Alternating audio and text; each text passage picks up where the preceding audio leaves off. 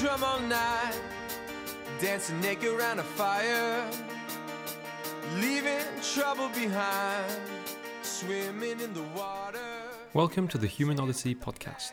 This is episode 6, and that was Never Thought That This Would Happen by the Arkells. The Arkells are a band from Hamilton, Canada, playing rock anthems since 2006. My name is Skander, I'm joined by my co host Jamie, and today we're traveling to the beautiful eastern province of Ontario, Canada. Matthew Green, Member of Parliament for Hamilton Centre, joins us today for a discussion on all things Canadian. Matthew, how are you doing? I'm super excited to join this call. It's so international in nature. Obviously, with climate change being our existential threat globally, to connect with people from different countries on this critical issue is very exciting for me. Yeah. How's Hamilton these days?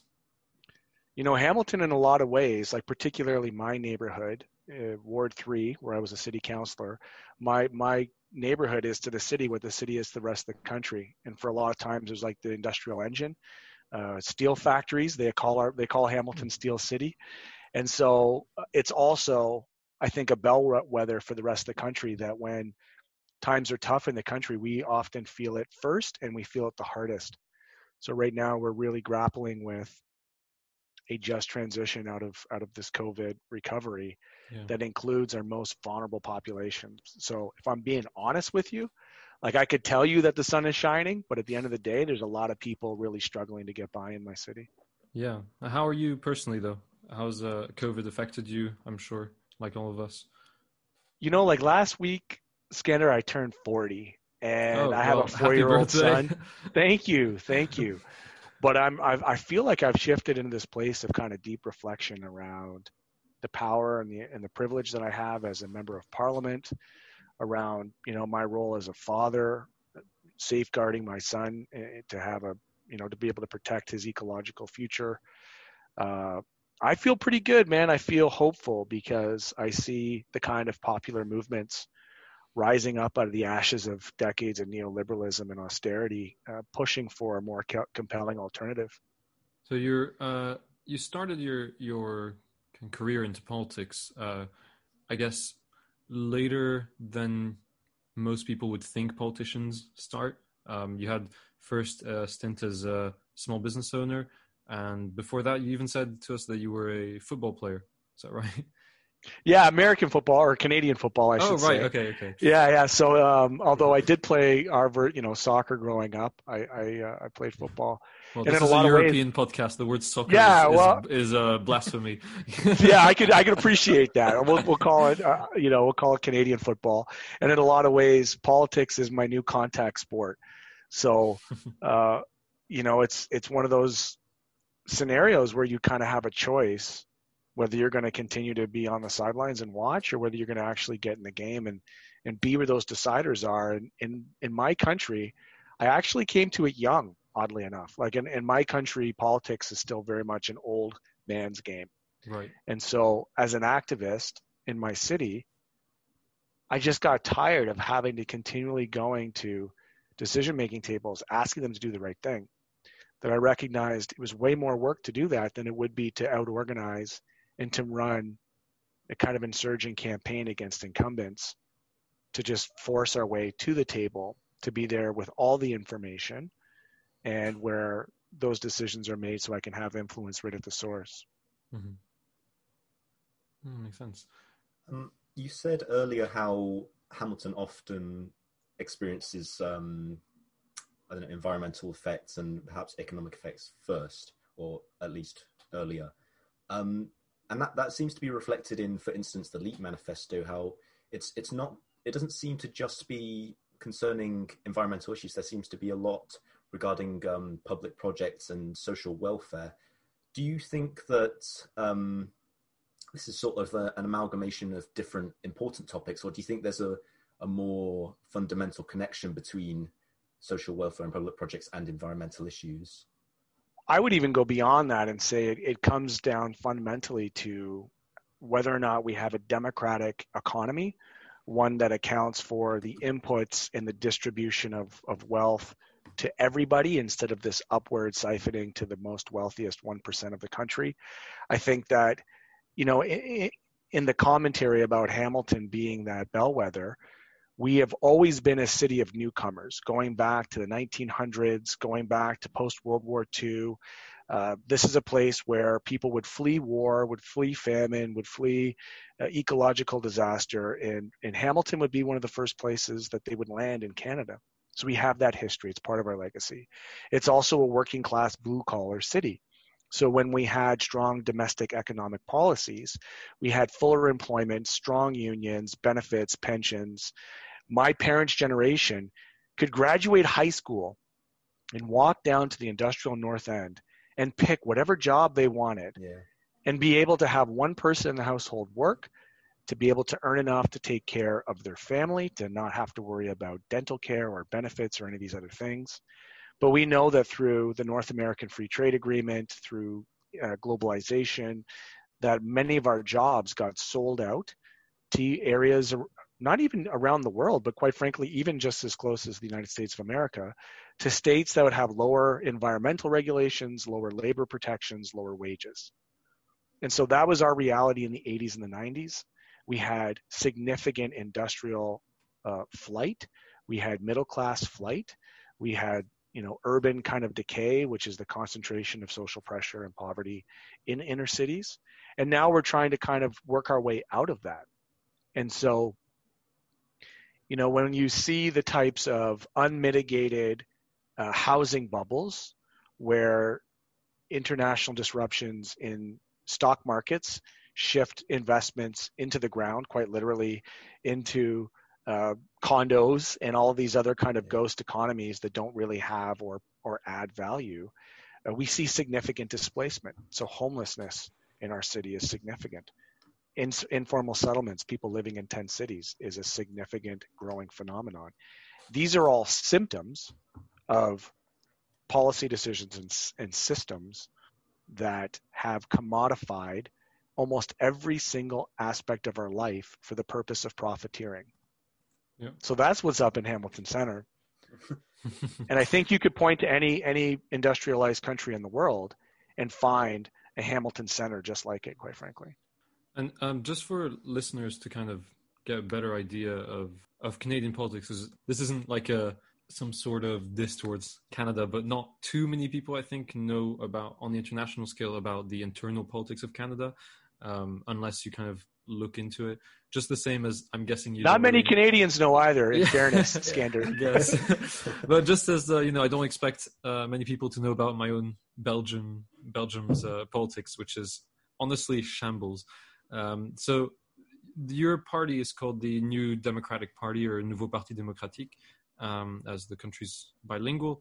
And uh, your leader, Jagmeet Singh, am I am I pronouncing that correctly? Jugmeet, like hug. Jugmeet, but yes. Right, Jagmeet yeah. Singh then. Um, and and your party is um, definitely like one of the one of the parties at, at the forefront of politics in, in Canada. Um, even though it hold it seems to hold definitely less MPs than like the Liberal Party or the Conservative Party, um, but the NDP stands on the left. Would you say of the Liberals of Trudeau's? Oh, absolutely, but that's not a very hard thing to do. Yeah. Like that's a that's a right of center party Right. that kind of masquerades in a progressive veneer. But yes, Right. we are left Okay. of the liberals. And so one of the questions I had, because you know the political spectrum is kind of different in in all sorts of countries. Um, like I was always really surprised at how um, in the U.S. people calling because I, I used to live in the U.S. a little bit when people were calling uh, you know Obama uh, left, it didn't make sense in my head because my extreme right almost in Belgium is still left for America. Um, so for me, it doesn't make too much sense. So just for people to get a better idea, um, I was wondering how does the Green Party of Canada, for example, differ from the NDP in terms of uh, in terms of like ecology and environment? Uh, because I think as an environmental podcast, you know, we want to get into that. Um, politically, there's always very blurry lines between uh, parties that call themselves left and green parties in terms of environmental issues. Yeah, I mean, I'll, I'll define my leftist position as being inherently anti-capitalist. So for me, progressive politics means an end to extractionary capitalism, an end to this idea of infinite growth in markets, and um, and I'm unclear that the current incarnation of the Green Party because the Green Party is going through a leadership. There are some really solid leftist, socialist, eco socialist candidates that are running for leadership. They may win, they may take the party in another direction. I can't predict that. It's not my party. Mm-hmm. It's not even fair for me to really comment where it's going to go. But I would suggest that if you look at their, in Canada, the Green Party's reluctance to support organized labor, almost to the point of being anti union, their political foundation, in fact, stems out of a an oxymoronic progressive conservatism that was very much an environmentalism, but not a climate justice framework. So they would, you know, they would in a lot of ways um, fail to address the social determinants of health that are symptoms of capitalism because they're fundamentally a capitalist party. And there's critiques that we've fallen to, towards the center. The Overton window in Canada and the United States is so perverse, as you've mentioned, um, you know, that the fundamental differences between conservatives and liberals or Republicans and New Democrats are aesthetic in nature. Right. Joe Biden will make mm, Americans yeah. feel better about themselves while continuing to bomb and continuing to, you know, be imperialist and continue to support uh, catastrophic climate change while simultaneously California and Oregon and other places are on fire. So we know those things to be true. And I think that there's an, there's a, a generational struggle that's happening between organized labor, which has tendencies to fall in some places uh, on the right for some social issues. Like if you look abroad in Europe, things like immigration, you might have so-called leftist parties who have hard lines against immigration in Canada, that's not a thing. So, you know, so when I go back to the interconnectedness of my city and climate change, I know that when Canada is involved in an imperialist war in Syria, we are going to have Syrian refugees. That is a cause and an effect of imperialism. Mm-hmm. They will come to Canada in the tens of thousands. We will accept them here. We won't support them. We won't dismantle the kind of Islamophobic racism that targets them. We won't be able to provide, you know, adequate transitions or, or, or social supports for them, but they are part of a, you know, a growing uh, uh, diaspora of displaced people around the world through war and through climate change, which are both interconnected. So the three major themes, you know, that I've picked up on that many international institutions, Habitat 3, if you look at what happened coming out of Quito with the UN, um, the IPCC, they know that the three major themes are war, climate change, war and peace, and urbanization. How we mm-hmm. solve those questions. I, I, I kind of do, when, when kind of no, normal people are, are, struggling from the effects of climate change, it, it does seem to establish a connection between democracy and solving these climate issues. So, what was the term you used earlier? Was it um, d- democratic economy or energy economy? Sorry, uh, energy democracy. Yeah, it was. It was a democratic economy, which would include, yeah. you know, a democratic uh, uh, access to energy. Mm-hmm. That that, in my opinion, the nationalization of our necessities of life, including energy, uh, in a planned economy, would allow for people to have a just transition. It would allow for governments to plan for a just transition without being against the backdrop of international mega corporate elite. Mm. And, you know, whether it's Shell or Texaco or yeah. Imperial Oil or all these companies right. that change the name to protect the innocent. In Canada, it's a company like Enbridge. You know, we, we look at Trans Mountain, uh, we look at all these different mega projects that are essentially subsidized by the public, by the way. So we're socializing the costs yeah.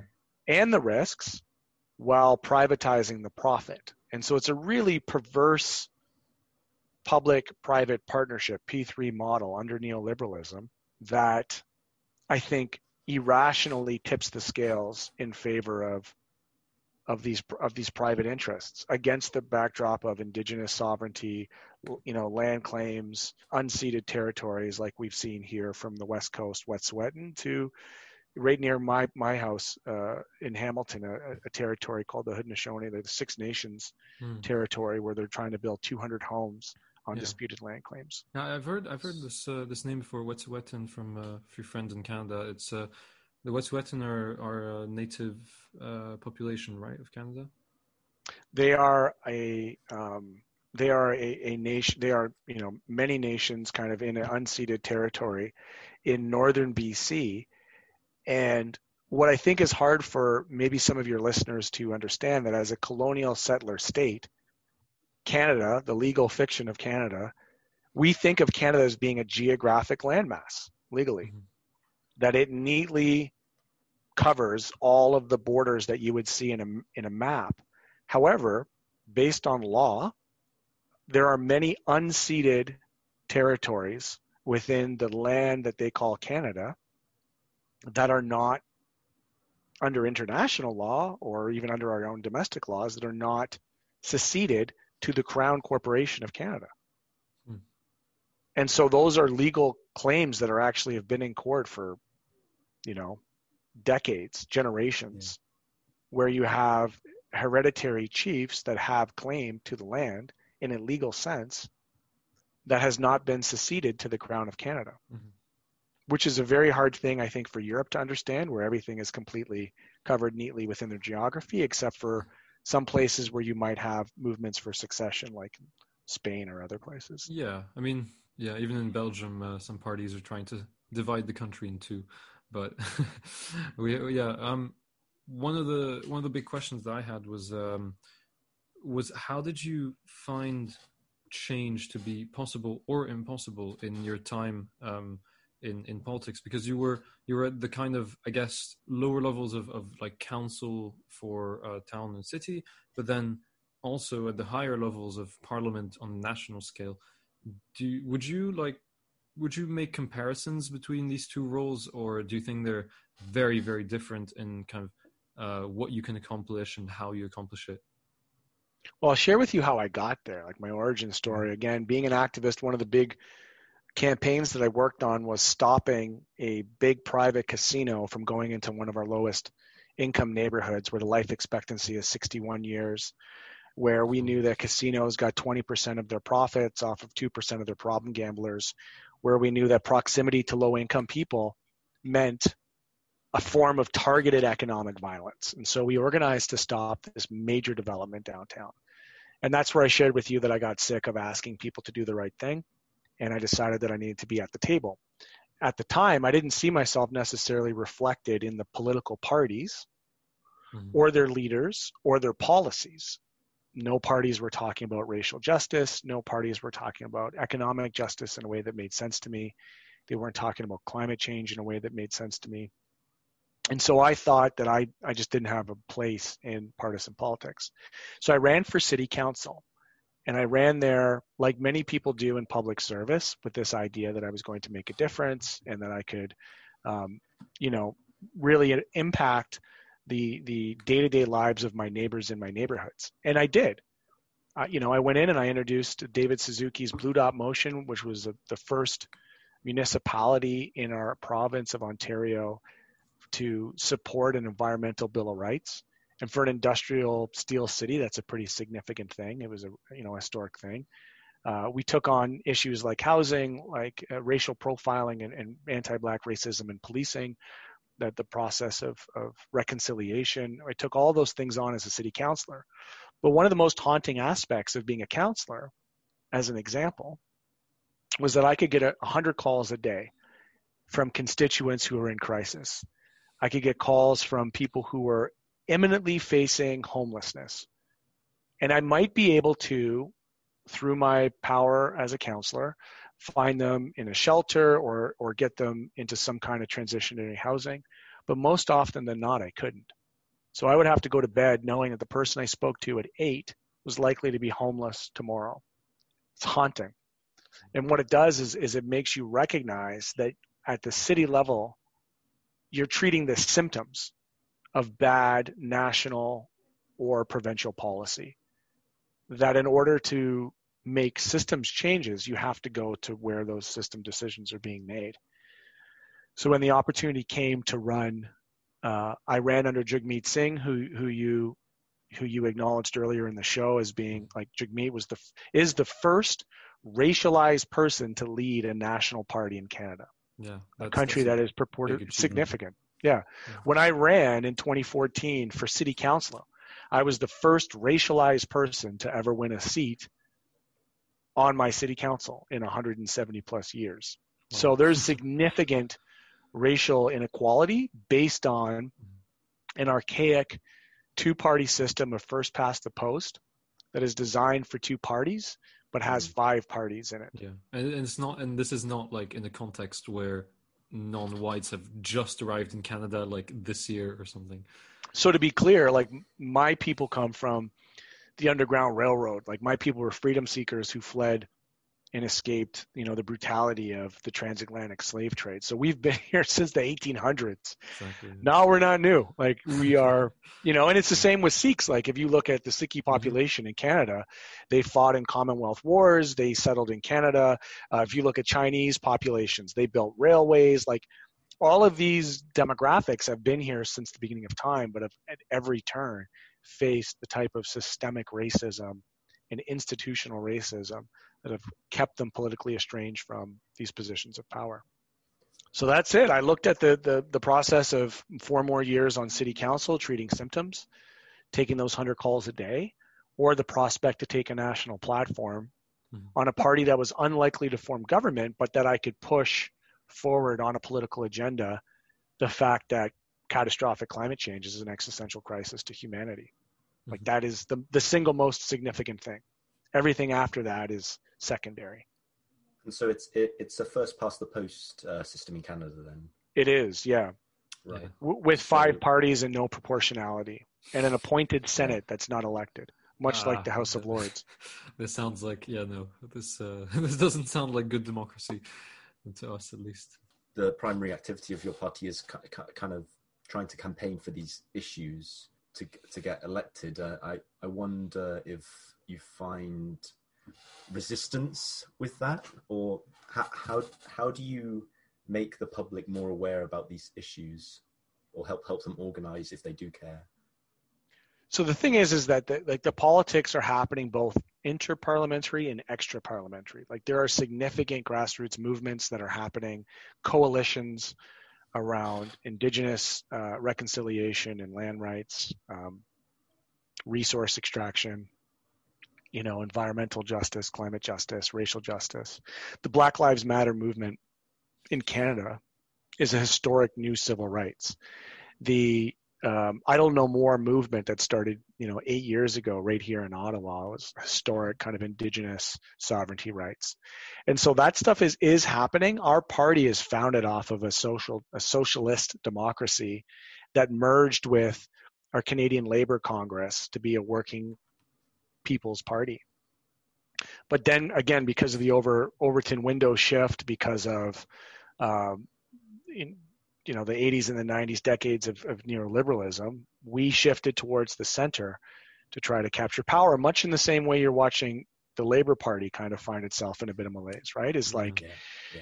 it's a bit of an identity crisis, and for us, if I were to compare it to the Labor Party, it would be like almost like having the Liberal Party and the and, and the NDP together in the same way that corporate dem, Democrats and Justice Democrats are together in a party. Mm-hmm. We don't have that, and we also don't reward proportionality.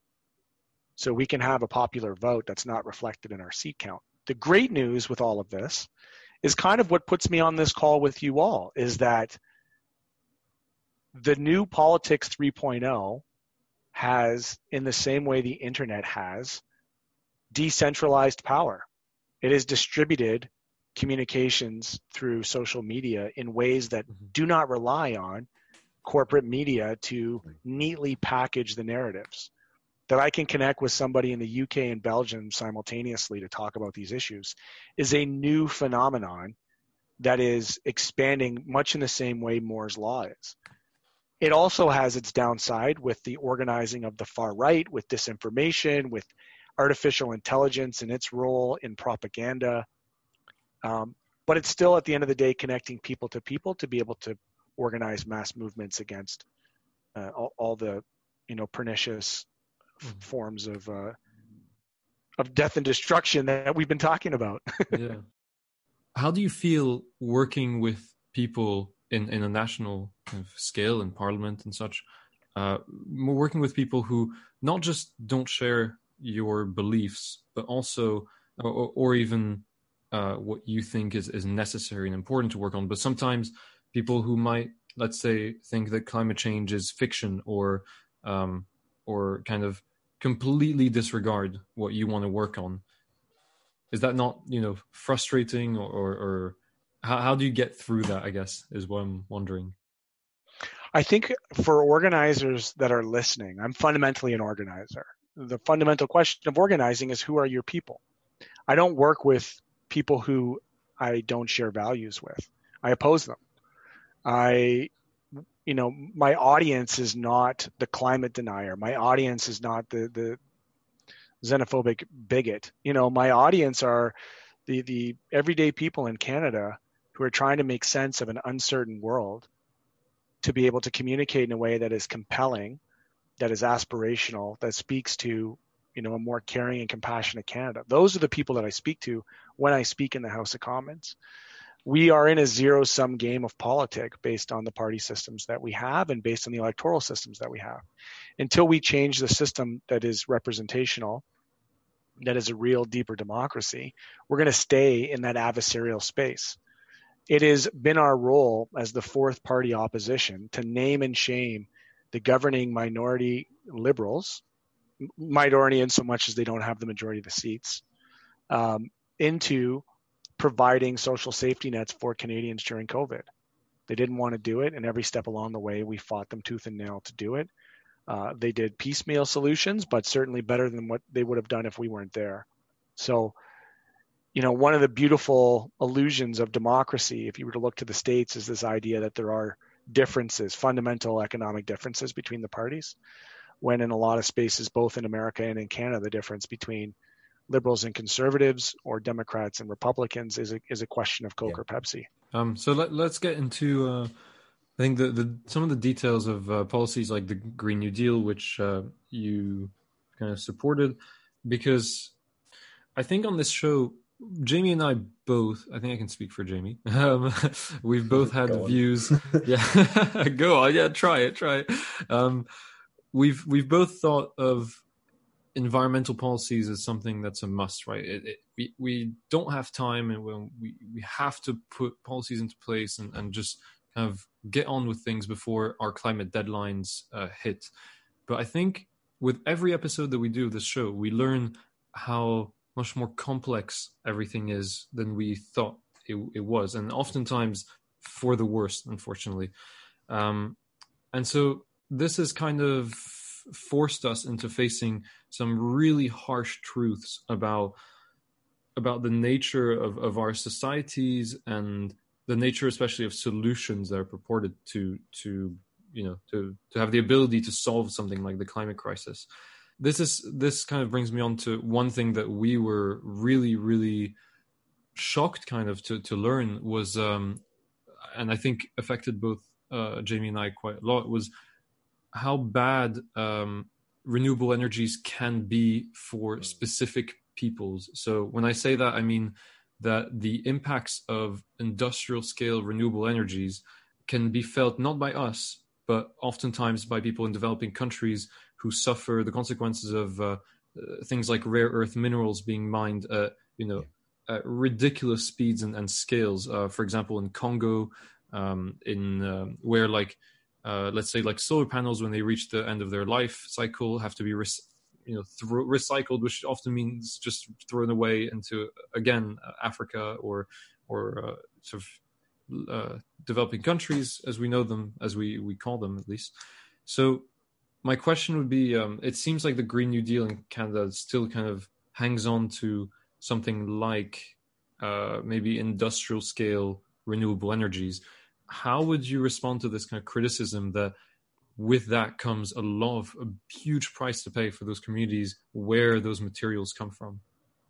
So I want to make it clear that the Green New Deal is a is an ideal is an ideological shift away from this rhetoric of the private sector being able to solve everything. Mm-hmm. The Green New Deal, you know, when it came out, was reimagined by AOC and others in the states, was really talking about like a Roosevelt investment in infrastructure that would would help uh, the economy, that would provide a just transition for workers away from a carbon economy.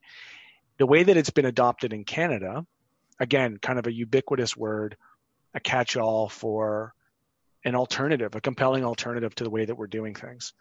I would I would put to you that you know uh, steel workers or pipe fitters in Fort McMurray who are working on the pipelines, what they want is a good job with good benefits to be able to take care of their family. I think that they might actually find it preferable to not have to be away from their family weeks at a time to work in, you know, a, a, an oil patch. That I think that if we were able to provide significant investments in infrastructure that allowed these workers to take care of their family closer to home, to do it in a way that doesn't include, you know, fracking or Mhm. uh, all these other horrific uh, processes, that they would do that. And so when we look at what a just and sustainable recovery would look like now, because because again, the shock variable of a Green New Deal and of climate is COVID. That it will be easy for governments to claim COVID as the reason why they don't do big, bold investments in a transition.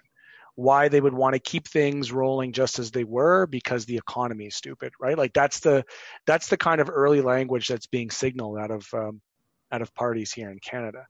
So when we talked about a new deal for people, which was our version of a green new deal, what we had talked about prior to COVID actually still fits. We talked about home energy retrofits, being able to take skilled workers to have uh, retrofits on homes, all of them by 2050, uh, understanding that a significant amount of, uh, of, of energy is, is wasted on heating homes, particularly in places like Canada, heating or cooling for that matter. Yeah. So that, that kind of serves a purpose of, you know, uh, keeping people employed, uh, giving them long like long work, not just short jobs, because pipelines are kind of short jobs. Once they're built, they're built. And and it you know it provides a shift away from that. So, you know, we're proposing that we look at both both private uh, supports, so being able to give people low interest loans to be able to home to retrofit their homes while simultaneously investing significant money into that. So you look at anything that was built before like the 1980s, and they are absolute carbon disasters. So that's one thing. The obvious, the obvious conversation around a just transition away from a carbon economy is transportation, how we move people, and this is where Europe has has by and large remained so far ahead of us that I could visit my brother, you know, in Norway and, and take transit absolutely everywhere, or, you know, play American football in Germany. And if I wanted to take a train anywhere around Europe, I could do that. We don't have that here. And yet the vision of Canada, the east-west connection of Canada was built on a vision of railways. And so we we ended up privatizing our public spheres of transportation when we got into the the industrial uh, revolution of the of the car, where we would tear up uh, local transit to make way for this dream that everybody's going to have a Mhm. car in the driveway.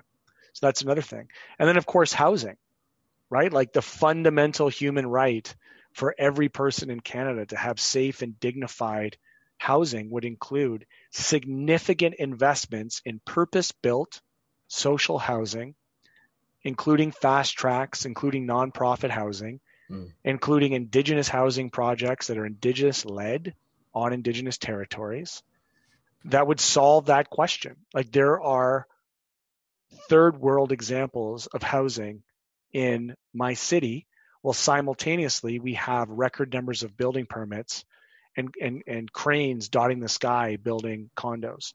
So in terms of you, you, you talking about a, a broad industrial strategy for renewables, Mhm.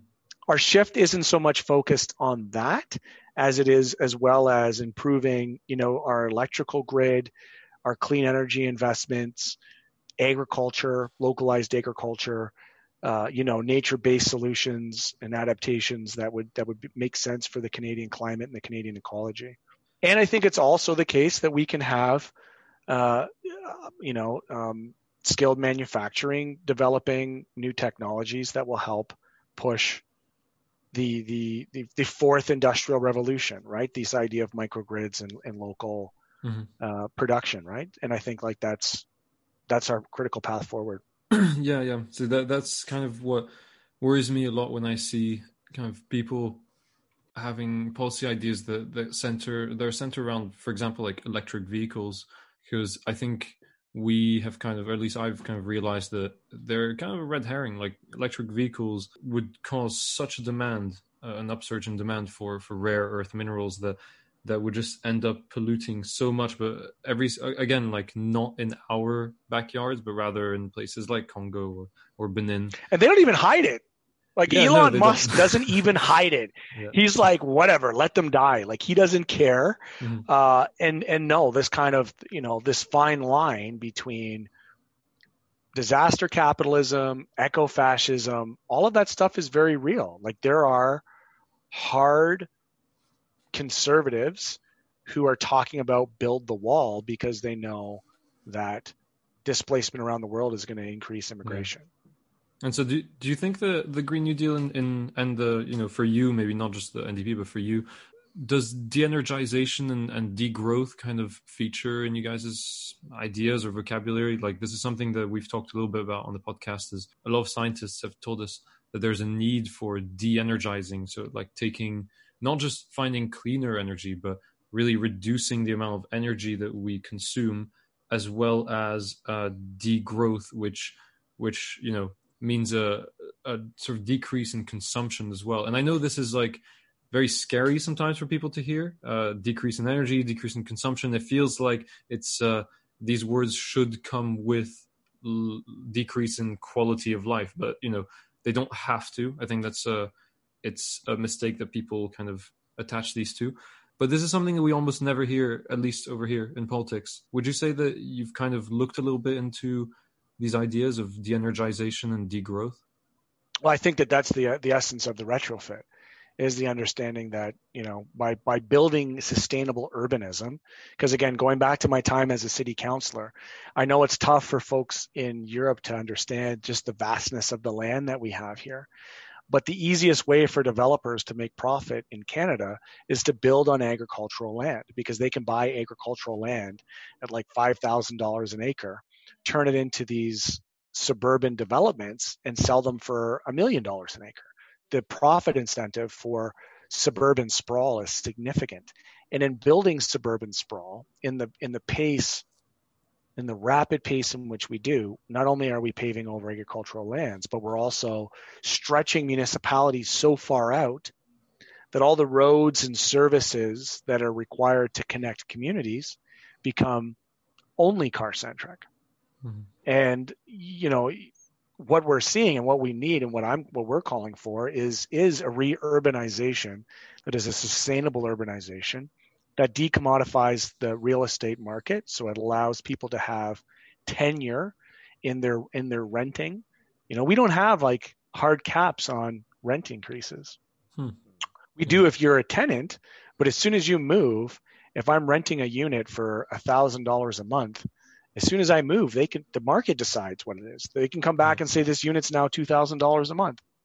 And so while simultaneously wages, minimum wages in particular, social assistance in particular, disability supports in particular, all of those have been uh, suppressed through austerity, the cost of living continue to rise and it's created an acute precarity. So so not like not only can those people not consume, but a consumerist culture is not a sustainable culture. Mm-hmm. Like we, I'm not even clear. I don't know if you guys caught this, but like the scandal of the push for the oil uh, and plastics sector to brand everything being recyclable when clearly it's not. Yeah. yeah. and if we have to send issue. our if we have to send our plastics on a flotilla to the Philippines or to Ghana, like that's not recycling. Yeah. That is that is a form of like environmental racism or, or or worse, and eco fascism let's say tomorrow NDP is in power in government on its own without any coalition, right? What, or even you, what would be kind of the first thing that you'd want to do in terms of climate change and environment, uh, the sort of first concrete step? Well, I, there's one thing that I've learned keenly from watching the right, in particular the far right, and their shock doctrine of austerity. When they come in, they make no apologies about their politics. They don't try to find a middle ground. They move with a pace and a haste that is a shock doctrine. And I would learn from that. And I would say that the scale and the size and the scope of you know the eight years left that we have or whatever it is nine years left that we have with the ip uh, ppc report there that we would have to immediately halt any uh, extractionary economies or new developments. Uh, we would immediately end subsidies to the oil and gas sector because that's another perverse thing is that we actually spend tens of billions of dollars a year subsidizing the most profitable companies in the country.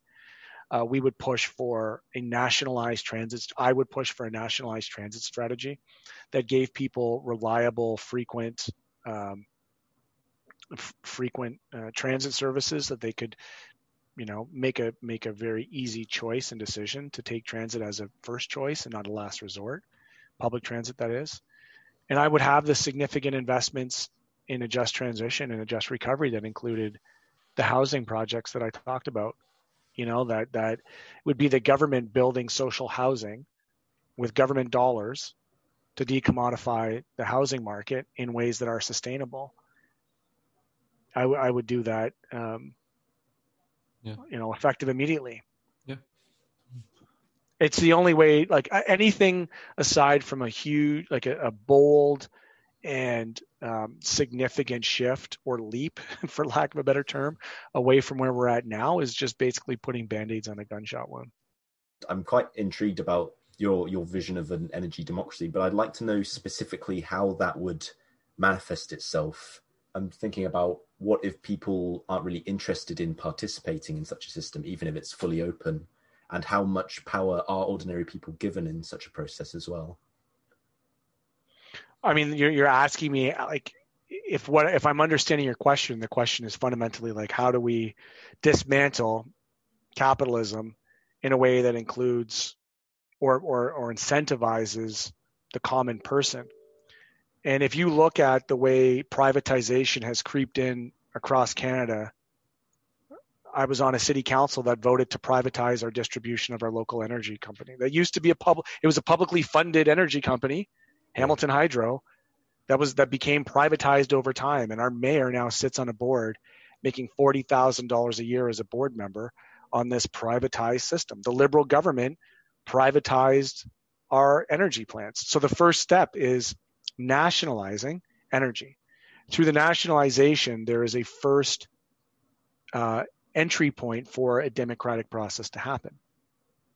Capitalism is not democratic. People can say whatever they want about spending money and putting your money where your mouth is, but at the end of the day, if you look at the, the rising energy costs for consumers, if you were to come to them and say that we are going to socialize this good, those costs will be reduced. Do you want to pay less for home energy? That is a capitalist question. And we've been conditioned as consumers to say, yes, I want to pay less. Okay, well, that means that we're going to take the profit out of it. Do you want to take the profit out of housing? You know, like this idea that I can buy a house in 2010 for $200,000 and 10 years later, the house across the street is going for $650,000 is ludicrous. It is an imaginary bubble that adds no value to the economy. And so to decommodify that suggests like it, it, it, it, it wakens people up to this analogy, this understanding that the market doesn't owe you that $450,000 of surplus capital. And so, you know, that is the problem is that like, how do we create a distribution of wealth? 87 families in Canada have more money than like we only have 30 million people, right? Like they have more money than the bottom 12 million people you know 38 million people whatever like the, the the hard number is. But we have 87 families who have more wealth. How is that? Well there's no fair taxation. Tax burden has been shifted away from corporations to the working class. And the problem is is that the old middle class thinks that they're middle class when in reality they're working class. They just don't know it yet because they've been white collared, right? So they don't see the kind of solidarity with an industrial worker um, because of the lie that, that that they've been told. When in reality, they have well way more. The people in my city, even the ones like myself who have a really good job and pension and all that other stuff, I have more in common with somebody, you know, struggling to get by in social housing than I do with the billionaires and trillionaires yeah. of this of this world. This is kind of a, a bit of a step away from what we're talking about here, but do you often um, speak to sort of scientists or, or people involved in, in climate studies or, or science?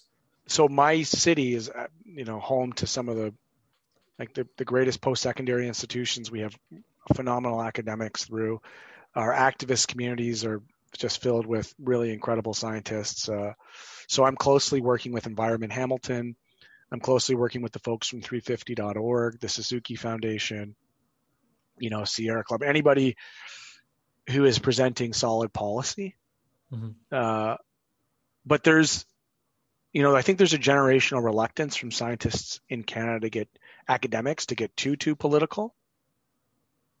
And I think that that shift is changing. Like there's always a sprinkling of radicals, but I think that that's changing more and more now as people are starting to push back against government, right? Because our academics are funded off of grants and, you know, basically the the, the government carrot that keeps people walking a very fine line academically.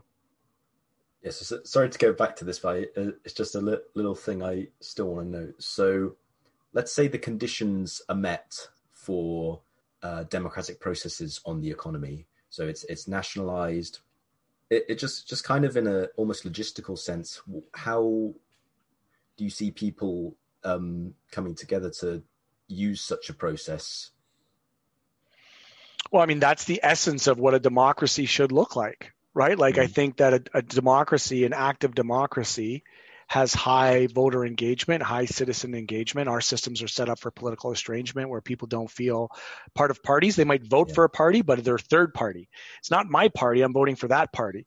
And so when you have people take ownership of their citizenry in that way to push for the types of policies that they want to see, it requires a change in the way that we do our politics. It requires, we would have to get rid of first past the post. We would have to reform the Senate. We would have to have people feel like their values and their interests are reflected. But it's it's such a cynical culture in this country politically where people vote against a party and not for something. That is a uniquely Canadian. Well, I don't know if it's uniquely Canadian, but it's a very Canadian thing to vote against the governing party and not necessarily for compelling ideas or compelling alternatives to the future. Yeah. So I see, you know, a, a scenario where if we want to increase, or I should say, decrease the democratic deficit and increase engagement, you know, let's lower the voting age to 16.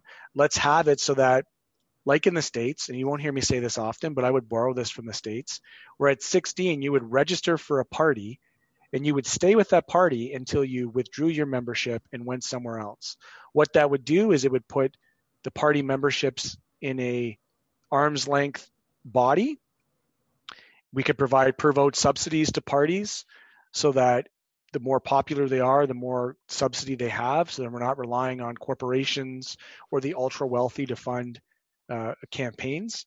And then it also allows people to run for office unfettered by the party apparatus who can automatically filter out any kind of radical or insurgent nominations that they that they would want to see. Beyond the election, are there any currently existing initiatives in Canada that you that you would describe as a direct de- democratic initiative? Um, I mean, I feel like they've been stripped away. I think like the most democratic initiatives that I've witnessed, extra parliamentary, are, you know, the Wet'suwet'en asserting their their sovereignty rights on unceded territories Yeah. by peacefully occupying their traditional territories.